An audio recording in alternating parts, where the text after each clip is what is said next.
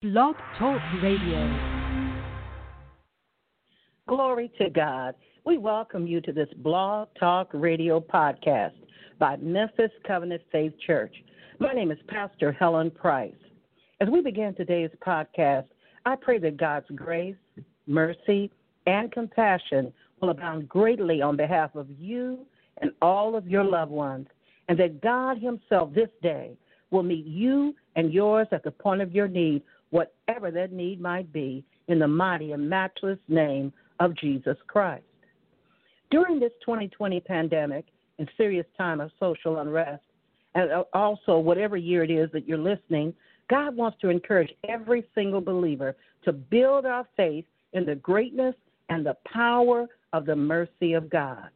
Recently, with the death of the young jogging black man, Ahmaud Arbery, along with the worldwide outcry because of the knee on the neck death of George Floyd, who cried out for his mama, and the recent egregious death of the gentle soul, the 23 year old black man, Elijah McClain, who would visit the animal shelter to play his violin to calm the cats there. There are ones who are believers in Jesus Christ and others who are asking, What can we do? How can we help? One of the answers to those questions can be found as we look at several aspects of God's mercy. During this time, we also want to make sure that we're on the right side of God's great and powerful mercy. Let us go to our two key scriptures for this series of messages. The first scripture is Psalms 145, verse 8 and 9. I love that verse because it answers the question why does God heal, deliver, prosper, rescue, and meet us at the point of our need. Psalms 145, 8 and 9 says, The Lord is gracious and full of compassion, slow to anger, and of great mercy. The Lord is good to all, and his tender mercies over all his works. In the Old Testament, the Hebrew and Greek word for compassion is the same word used for mercy. So when we read about the mercy of God, it is talking about the compassion of God. It's very important that we get a good understanding of the mercy and compassion of God and of His willingness to move on our behalf. Then we will not hesitate to do what our second key scripture, Hebrews 4 verse 16, says. It says, Let us therefore come boldly to the throne of grace that we may obtain mercy and find grace to help in time of need. We can come boldly to God's throne of grace to obtain mercy and compassion first, and then find the grace to help in time of need. In this introduction to the message on the greatness and the power of the mercy of God, we need to understand from the beginning that God is good to all. However, we must also understand there are actions and situations that will cause God's mercy, His compassion to be activated swiftly. That is why it's very important that we stay on the right side of God's mercy and compassion. We're going to look at several examples where God's tender mercy and compassion is activated swiftly. It is during these times, saints of God, when God reveals himself as the Lord of hosts, the captain of the armies of God, who is strong and mighty in battle. God's mercy and compassion will be swiftly and greatly activated when people cry out to God. When justice is needed against injustice, money will cry out to God, land will cry out to God, walls, rafters, woodwork will cry out to God, gates will cry out to God, the roads and streets will cry out to God. The dust under our feet will cry out to God. Blood will cry out to God. Let's look first at how the mercy of God is greatly activated when people cry out to God. Look with me at Exodus 22 and verse 23. It says, If thou afflict them in any wise, and they cried all unto me, I will surely hear their cry. In the Expanded Bible, it says, if you do cheat, abuse, afflict them, and they cry out to me for help, I certainly will hear and act on their cry.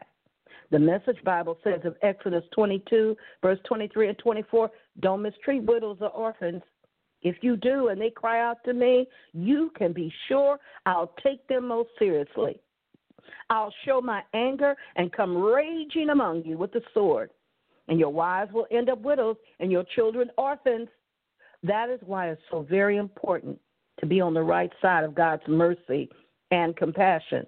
We don't want anyone crying out to God because we mistreated them, because He will surely rise up as the Lord of hosts, strong and mighty in battle on their behalf. Next, number two, the mercy of God is greatly activated when justice is needed against injustice. Let's look at Isaiah 30 and verse 18. Therefore, the Lord will wait that he may be gracious to you, and therefore he will be exalted, that he will have, may have mercy on you. For the Lord is a God of justice. Blessed are all those who wait for him. It says, So the Lord must wait for you to come to him. God waits for us to come to him so he can show you his love and compassion. For the Lord is a God of justice. Blessed are those who wait for his help. Yes, during this time of social unrest, we can cry out to God that pol- police procedures, especially in relation to people of color, will be scrutinized and drastically changed. We know that all policemen are not bad, but police brutality is bad. Isaiah 30 and verse 18 says that the Lord waits for us to come to him so he can show his love and compassion because he is a God of justice. I believe that he's saying no more, no more, no more, no more of the same thing that's been going on. Then the mercy of God, number three, is greatly activated when money cries out to God. Let's look at James 5 and verse 4. Behold, it says, the hire of the laborers who have reaped down your fields, which is of you kept back by fraud, crieth. And the cries of them which have reaped are entered into the ears of the Lord of Sabaoth. That word Sabaoth is the Lord of hosts. Behold, the wages of the laborers who mowed your fields, which you kept back by fraud, are crying out against you, and the cries of the harvesters have reached the ears of the Lord of hosts. It says in another translation, Look, you cheated the workers who mowed your fields by keeping back their wages, and those wages are crying out. The cries of the farm workers have reached the ears of the Lord of hosts. Did you know, beloved, that money will cry out to God if it is old or wrongly misused. Leviticus 19 and verse 13 says, You must not defraud your neighbor or rob him. You must not withhold until morning the wages due a hired hand. In Deuteronomy 24 and verse 15, it says, Each day you shall give him his wages, and not let the sun go down for it, for he is poor and has set his heart on it, lest he cry out against you to the Lord, and it be sin to you. Then in Jeremiah 22 and verse 13, it says, Woe unto him that buildeth his house by unrighteousness, and his chambers by wrong, that useth his neighbor's service without wages, and giveth him not for his work. In Malachi 3 and verse 5, it says, And I will come near to you to judgment, and I will be a swift witness against the sorcerers, against the adulterers, against false swearers, and against those that oppress the hireling in his wages, the widow and the fatherless, and that turn aside the stranger from his right, and fear not me, saith the Lord of hosts. It says of that same uh, word, Malachi 3 and verse 5, it says, The Lord all powerful said, I'm now on my way to judge you. And I will quickly condemn all who practice witchcraft, or cheat in marriage, or tell lies in court, who break promises, or rob workers of their pay, or mistreat widows and orphans, or steal the property of foreigners, or refuse to respect me. Then next, we're going to look how land will cry out to God. In Job 31, verse 38 through 40, it says, If my land cry against me, or that the furrows likewise thereof complain, if I've eaten the fruits thereof without money, or have caused the owners thereof to lose their life, let thistles grow instead of wheat, and cockle instead of barley. The words of Job are ended. That same verse says, If my soil cries out against me, and its furrows weep because of me. Jeremiah 23 and verse 10 says, For the land is full of adulterers because of the curse the land mourns. O M O U R N S. The land mourns, and the pastures of the wilderness have dried up. Their course is evil, and their power is misused. For the land is full of adultery, it says in the TLB, and the curse of God is on it. The land itself is mourning. The pastures are dried up, for the prophets do evil. and their power is used wrongly. Yes, land will cry out to God, even the very land. Then it says at uh, number five, the walls, the rafter, woodwork in our house will cry out to God. The walls in our house will cry out to God. The rafters will cry out to God. In Habakkuk 2 and verse 11 it says, Kings in the King James Bible, for the stone shall cry out of the wall, and the beam out of the timber, timber shall answer it. It says in that same verse in another translation, the very stones and wood in your home will testify against you. It says, even the stones of the walls cry out against you, and the rafters echo the cry. Then number six, the gates will cry out to God. Isaiah 3 and verse 26 says, and her gates shall lament and mourn, and she being desolate shall sit upon the ground. It says in the Good News translation, the gates of Zion will cry and grieve, and Zion will sit on the ground exhausted. Then it says that also the mercy of God is activated, even the activated by even the roads and the streets crying out to God. Lamentations one and verse four says in uh, the New King James Bible, the roads to Zion mourn. Because no one comes to the said feast. All her gates are desolate. Her priests sigh. Her virgins are afflicted, and she is in bitterness. It says in the Message Bible, that same verse, Zion's roads weep empty of pilgrims headed to the feast. All her gates are deserted. Her priests in despair. Her virgins are sad. How bitter her fate. Then it says, The dust under our feet will cry out to God. Luke 9 and verse 5.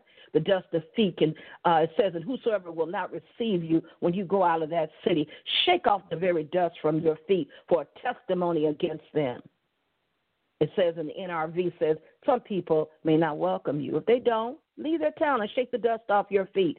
This will be a witness against the people living there. Dust will witness against ones. Then, then the next one says, the blood will cry out to God. And says uh, in Genesis 4 and verse 10, it said, What hast thou done? The voice of thy brother's blood crieth unto me from the ground. The blood of Jesus is yet speaking today. And it says in Hebrews 12 and verse 24, and to Jesus, the mediator of the new covenant, and to the blood of sprinkling that speaketh better things than that of Abel. It says, and to Jesus, the mediator, the go between agent of a new covenant, and to the sprinkled blood, which speaks of mercy, a better and nobler and more gracious message than the blood of Abel, which cried out for vengeance the blood of those killed like Abel's blood will cry out as it did in Genesis 4 and verse 10. What have you done? replied the Lord. The voice of your brother's blood cries out to me from the ground. As we begin to end this broadcast podcast today, remember that it that this is the introduction to a special series of messages on the greatness and power of the mercy of God. Let us remember there are actions and situations that will cause God's mercy, His compassion to be activated swiftly. That is why it is very important that we stay on the right side of God's mercy and compassion. We looked at several examples today where God's tender mercy and compassion is activated swiftly, where God reveals himself as the Lord of hosts, the captain of the armies of God, who is strong and mighty in battle as he comes to see about his people. We saw that God's mercy and compassion is swiftly and greatly activated when people cry out to God, when justice is needed against injustice. Money will cry out to God. Land will cry out to God. Walls, rafters, woodwork will cry out to God. Gates will cry out to God. The roads and streets will cry out to God. The dust under our feet will cry out to God. Blood will cry out to God. Now, as we end this broadcast today, may you continue to cry out for the mercy of God on your own behalf as well as on behalf of others. May you always be on the right side of God's mercy. May you remember that the word of God says in Romans 10:13, "For whosoever shall call upon the name of the Lord shall be saved." This day if you're not sure of your salvation, please pray this with me. Lord Jesus, that's right. Say, "Lord Jesus, I ask you to come into my heart and life. I do believe that you are the Christ, the Son of the living God and that God raised you from the dead. I repent of all my sins. I give my heart and life to you. Now, if you prayed that prayer with me according to Acts 20 and verse 32, I commend you to God and to the word of his grace that is able to build you up and to give you an inheritance among all them which are set apart in Jesus Christ. God bless each and every single one of you today. Glory to God.